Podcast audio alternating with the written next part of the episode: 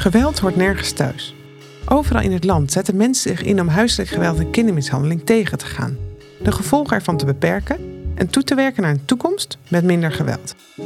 In deze podcast neem ik je mee naar die plekken, om te horen welke projecten er zijn, welke resultaten en effecten ze bereiken en waar de betrokken mensen zich hard voor maken.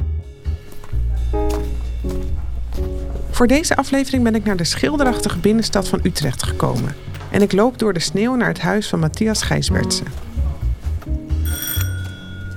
Hij is programmadirecteur voor het programma Geweld wordt nergens thuis. Met hem ga ik, zo halverwege deze serie, in gesprek over de voorgaande afleveringen. Ik wil van hem weten wat hij tot nu toe in de serie heeft gehoord, wat hem aan het denken heeft gezet, positief stemt en wat volgens hem nog meer aandacht en focus vraagt. En dat doen we aan de hand van een aantal fragmenten uit de serie. We gaan zitten in zijn huiskamer, doen onze zendertjes op en blijven op ruime afstand van elkaar. En we hebben beide nog eens naar alle afleveringen geluisterd. We beginnen het gesprek naar aanleiding van deze uitspraak van Mirjam Becker-Stoop.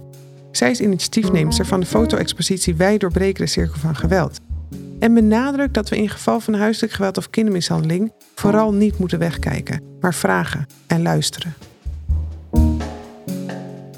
Op het moment dat iemand gezien en gehoord wordt, dat doet zo ontzettend veel met deze mensen. Daar putten ze nog de rest van hun leven kracht uit. Waarom is dit zo'n belangrijk fragment, volgens Matthias? Ik heb het uitgekozen omdat het laat zien uh, hoe belangrijk het is dat je uh, begint met luisteren naar elkaar.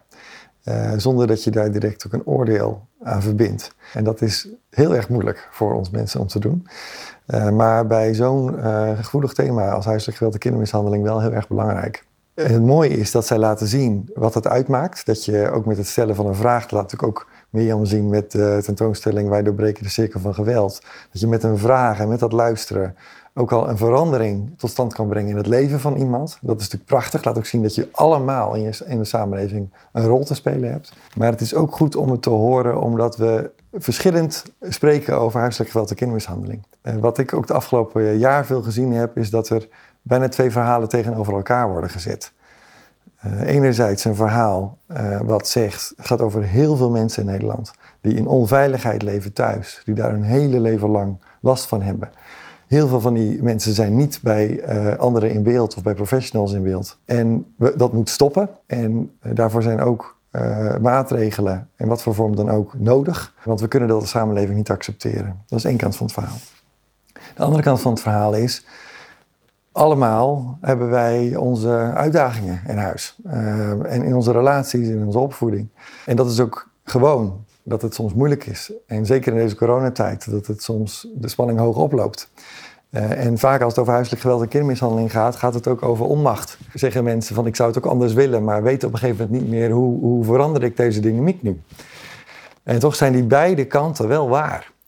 Uh, en dat is een uitdaging, vind ik, uh, om te kijken hoe zorg je dat je dat niet tegenover elkaar staat, maar dat je ook als professionals, uh, ook in een wijkteam, waar dan ook, enerzijds kunt zeggen: hey, laten we eerst eens luisteren.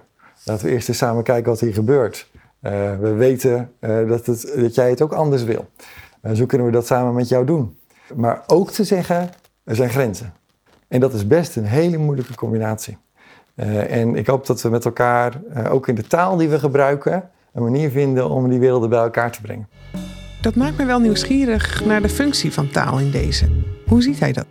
Die spanning in taal die heeft het risico dat er een van twee dingen gebeuren.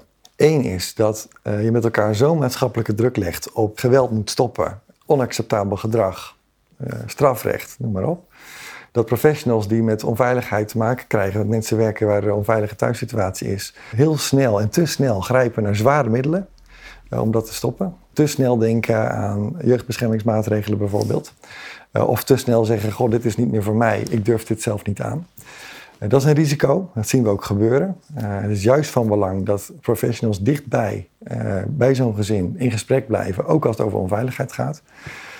De andere kant van het risico is, als je zegt van ja, het komt overal wel eens voor, uh, is dat natuurlijk situaties soms te lang voortduren en dat er niet grenzen worden gesteld. En dat niet bij de boodschap van goh, het gebeurt nu, uh, dat, dat uh, kan ik begrijpen dat het nu gebeurt, dat er niet de boodschap ook bij hoort, maar het moet wel nu stoppen. en wat gaan we daar samen aan doen? dus het, het, het, draagt ook risico's in zich als je voor de ene taal of voor de andere taal kiest. En we moeten dat echt met elkaar zien te verbinden. Deze observatie van Matthias doet me denken aan het interview dat ik had met bestuurders Marion Koopman en Hanneke Bakker naar aanleiding van het project Blijvend Veilig. Zij benadrukken hierin hoe belangrijk het is dat professionals bij een gezin blijven. Op de plank blijven zitten, noemen zij het. Ook als het lastig is of onveilig. Ik hoorde daar die verbinding van deze taal terug. En ook de vragen die daar vervolgens voor bestuurders bij horen.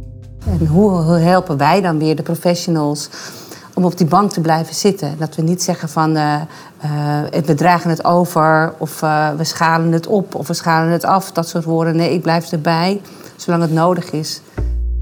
Ik ben benieuwd wat Matthias heeft gehoord over de noodzakelijke randvoorwaarden en sturing als het gaat om verbinden van die werelden waar hij het net over had. De uitdaging is dat we zien dat we in heel veel gezinnen natuurlijk heel veel professionals uh, betrokken zijn. Uh, maar dat niet alle professionals zich gezamenlijk ook verantwoordelijk voelen voor de veiligheid in het gezin. Uh, en als je inderdaad bezig bent met verstavingsproblematiek van vader of met GGZ-problematiek van moeder in een dwarsstraat, uh, maar daardoor kan je zomaar vergeten zijn wat er eigenlijk vandaag met het kind gebeurt. Waar is die eigenlijk? Is het nu veilig? En die focus daarop houden, dat vraagt ook dat je gezamenlijk als professionals dat met elkaar doet. En ook je gezamenlijk daarvoor verantwoordelijk voelt. En ook die ruimte krijgt van je organisatie om dat dus ook te doen. En je realiseren, de directe veiligheid nu is fundamenteel voor wat voor verdere aanpak je ook in het gezin doet. Als het niet veilig is, zijn ook alle andere interventies die je doet eh, minder effectief. Een cruciale voorwaarde is dus die gezamenlijke aandacht en verantwoordelijkheid voor veiligheid. En dat vraagt bestuurlijke afstemming. Want als je constateert van goh, je, hebt, hè, je wilt uh, gezamenlijk verantwoordelijkheid nemen, je wilt naar het hele gezin kijken, je wilt focus houden op veiligheid, je wilt in staat zijn om ook buiten de gebaande paden te treden. Uh, je wilt uh, lange adem hebben. Als je dat allemaal georganiseerd wilt hebben als professional, je wilt op die manier werken, want je weet dat dat effectief is, dan betekent dat dat je organisatie niet alleen zelf jou die ruimte moet bieden, maar ook in gezamenlijkheid met andere organisaties en met gemeenten zegt van nee, wij willen dat we het op deze manier ook mogelijk maken voor jou om je werk te doen. En daar heb je die sturing, ook bestuurlijk en op managementniveau voor nodig. Daarover ging mijn aflevering over integrale sturing, waarin ik in gesprek ging met burgemeester van Horen, Jan Nieuwenburg, en wethouder jeugd in Alkmaar Ellie Konijn Vermaas. Zij vertelde over de regionale bestuurlijke commissie, waarin die gedeelde verantwoordelijkheid ook tussen gemeenten wordt vormgegeven. De burgemeester zei daarover het volgende.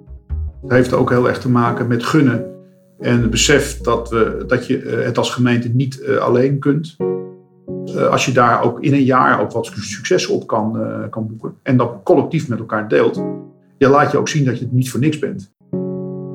Wat ik mooi vond is dat ze spraken over het collectief successen boeken. Um, want we hebben het heel vaak over um, uh, bestuurlijke samenwerking tussen verschillende organisaties vanuit een soort, bijna een soort noodzakelijk kwaad. Je moet met elkaar, je moet wel bij elkaar zitten, want je moet randvoorwaarden creëren voor professionals. Maar het gaat natuurlijk over wat wil je met elkaar bereiken.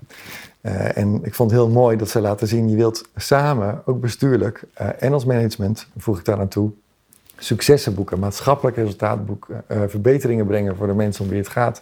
En als bestuurders heb je uh, een rol om ervoor te zorgen dat die professionals uh, dat kunnen doen wat je weet dat het meest effectief is.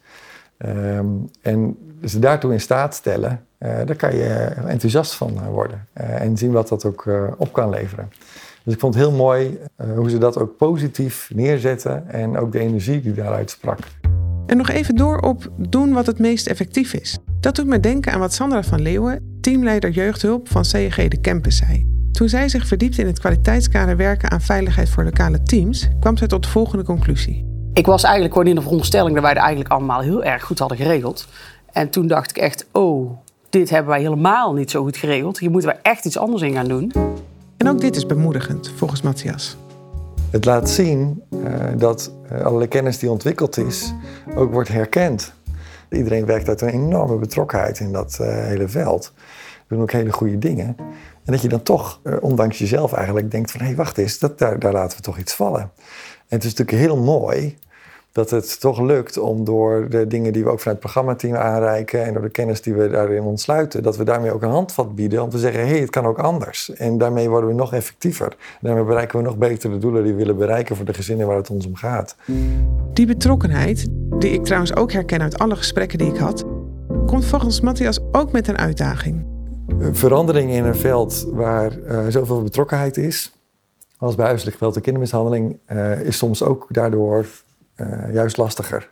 Ehm, want die betrokkenheid maakt ook dat het, zeker als het over zoeken kwetsbare onderwerpen gaat, kwetsbare mensen gaat, kinderen gaat, waar je het beste voor wilt doen, dat maakt het ook moeilijk om je eigen oordeel soms ondergeschikt te maken aan het oordeel van bijvoorbeeld een multidisciplinair team. Of om te zeggen, goh, ik zou eigenlijk vinden dat er dit moet gebeuren, maar we gaan nu toch maar dat doen op basis van ander advies of andere keuzes die worden gemaakt. En toch is dat nodig, uh, omdat we ook nodig hebben dat er niet twintig dingen naast elkaar gebeuren, uh, maar dat je ook met elkaar echt congruent bent in hoe je zo'n familie verder helpt. en dat is, die betrokkenheid maakt dat ook wel moeilijk om in die samenwerking dat stukje van je eigen oordeel soms even te parkeren. Benoem dat ik het opvallend vond hoe open de mensen waren die ik sprak over wat er nog beter kan en wat zij zelf daarin kunnen doen. Iets wat Matthias herkent. Beter worden in de praktijk begint met uh, zien waar je nog ontwikkeling te gaan hebt. En begint met samenwerken en leren en elkaar bevragen. En het opzoeken bij elkaar. Van hé, hey, waar zit het hem? Ja, dus als je daarnaar op zoek gaat, zie je ook meer waar je eigenlijk nog verbetering moet maken. Maar dat betekent vaak ook dat je ook al veel meer verbetering gemaakt hebt, omdat je op die manier kijkt. Dus hoe meer je met elkaar leert, hoe kritischer je ook kijkt naar jezelf, ja, hoe beter je wordt. Uh, en, en dan moet ik ook wel eens lachen hoor, want dan vraagt de regio ons van, goh, maar hoe doen wij het nou eigenlijk? Ja, vergeleken met de rest. En het zijn meestal de beste regio's die dat vragen. Die, die het verste zijn. En ik vraag wat hij nou als rode draad terug hoort in de verhalen uit de praktijk die hij dagelijks hoort. En ook in deze podcastserie hoorde. Je merkt op verschillende niveaus uh, hoe hard er gewerkt wordt om de praktijk te verbeteren. En dat is ook iets wat wij zien uh, vanuit het programma. En dat geeft ons natuurlijk ook energie. Er is heel veel in beweging. Zowel in de uitvoering met de visie op geviseerde kinderzorg bijvoorbeeld. Eh, maar ook als het gaat over sturing. Steeds meer regio's die dat aan het inrichten zijn, ook beter in worden om dat te doen. Zoals MDA uh, voor de uh, meest zware casuïstiek is toch een, bijna alle regio's nu op zijn minst in pilotvorm gestart. En zo zie je dat eigenlijk iedereen bezig is. Dat hoor je in de podcast ook terug. Zowel op het bespreekbaar maken als op het stoppen van geweld. En die betrokkenheid is groot. En je ziet ook dat iedereen daar ontwikkelkansen in ziet. iedereen zegt van ja, we zijn nu hier, maar eigenlijk willen we naar daar. En het feit dat dat bewustzijn zo groot is en steeds groter wordt, vind ik heel erg waardevol en heel erg bemoedigend. Het zijn geen verhalen uh, met mensen die zeggen: Goh, het is eigenlijk zo doen we dat. Punt. En misschien gaan we ooit nog wel eens een keer iets anders doen, bij wijze van spreken. Het zijn verhalen van betrokken mensen die ook bewust zijn van waar kunnen we nog versterken, verbeteren. Uh, en dat geeft natuurlijk energie. Het landelijke programma Geweld wordt nergens thuis loopt nog tot eind dit jaar. Wat zijn de ambities tot eind dit jaar en daarna? Wat ik heel graag zou willen, uh, is dat wij in staat zijn met het programma om, uh, als we het programma afronden, om een basis te hebben gelegd in alle regio's van Nederland. Zowel als het gaat over de inhoud van het werk, het neerleggen van het fundament over wat werkt in de aanpak van huiselijk geweld en kindermishandeling.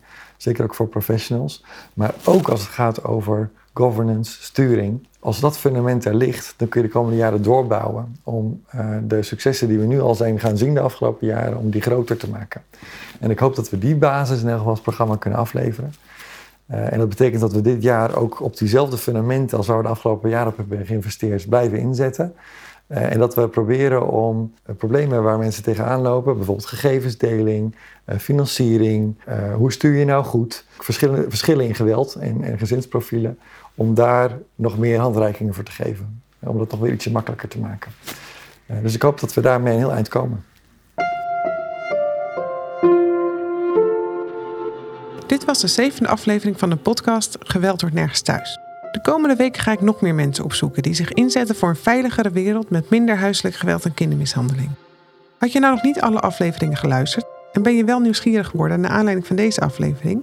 Je kan ze allemaal terugvinden in de grotere podcast-apps.